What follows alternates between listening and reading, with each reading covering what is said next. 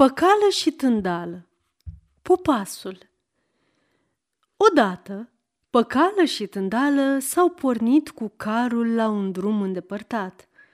Apucându-i noaptea într-o pădure, s-au gândit să steie la popas și ca să nu dea vreo jivină peste dânsii, au hotărât unul să doarmă, iar altul să păzească.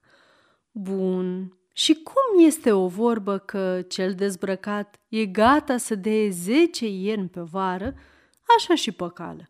Ar fi dat și el gospodărie și tot, numai să fie somnul de plin și tihnit.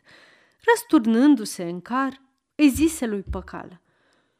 Măi, vere, uite colo, ce lună plină răsare, amuia îi la picioarele mele. Când a ajunge la cap, atunci să mă trezești. Și încolo te-i păzi eu până în ziua. Bine, tândală, așa să fie, culcă-te și dormi în pace. Dar și păcală, nu degeaba zic păcală. Credeți că așa a țintit ochii la lună să o vadă trecând dintr-un capăt al cerului într-altul? A așteptat de a dormit mai strâns tândală Apoi a întors carul de proțap până a potrivit luna drept capul lui tândală și a prins să răcni.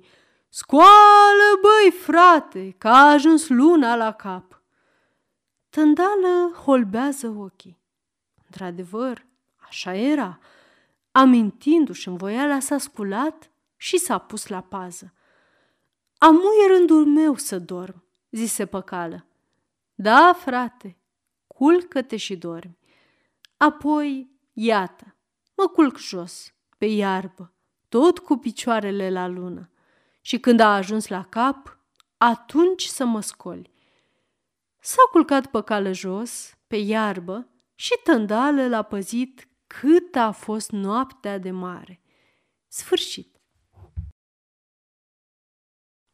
Aceasta este o înregistrare Cărțiaudio.eu. Pentru mai multe informații sau dacă dorești să te oferi voluntar, vizitează www.cărțiaudio.eu. Toate înregistrările Cărțiaudio.eu sunt din domeniu public.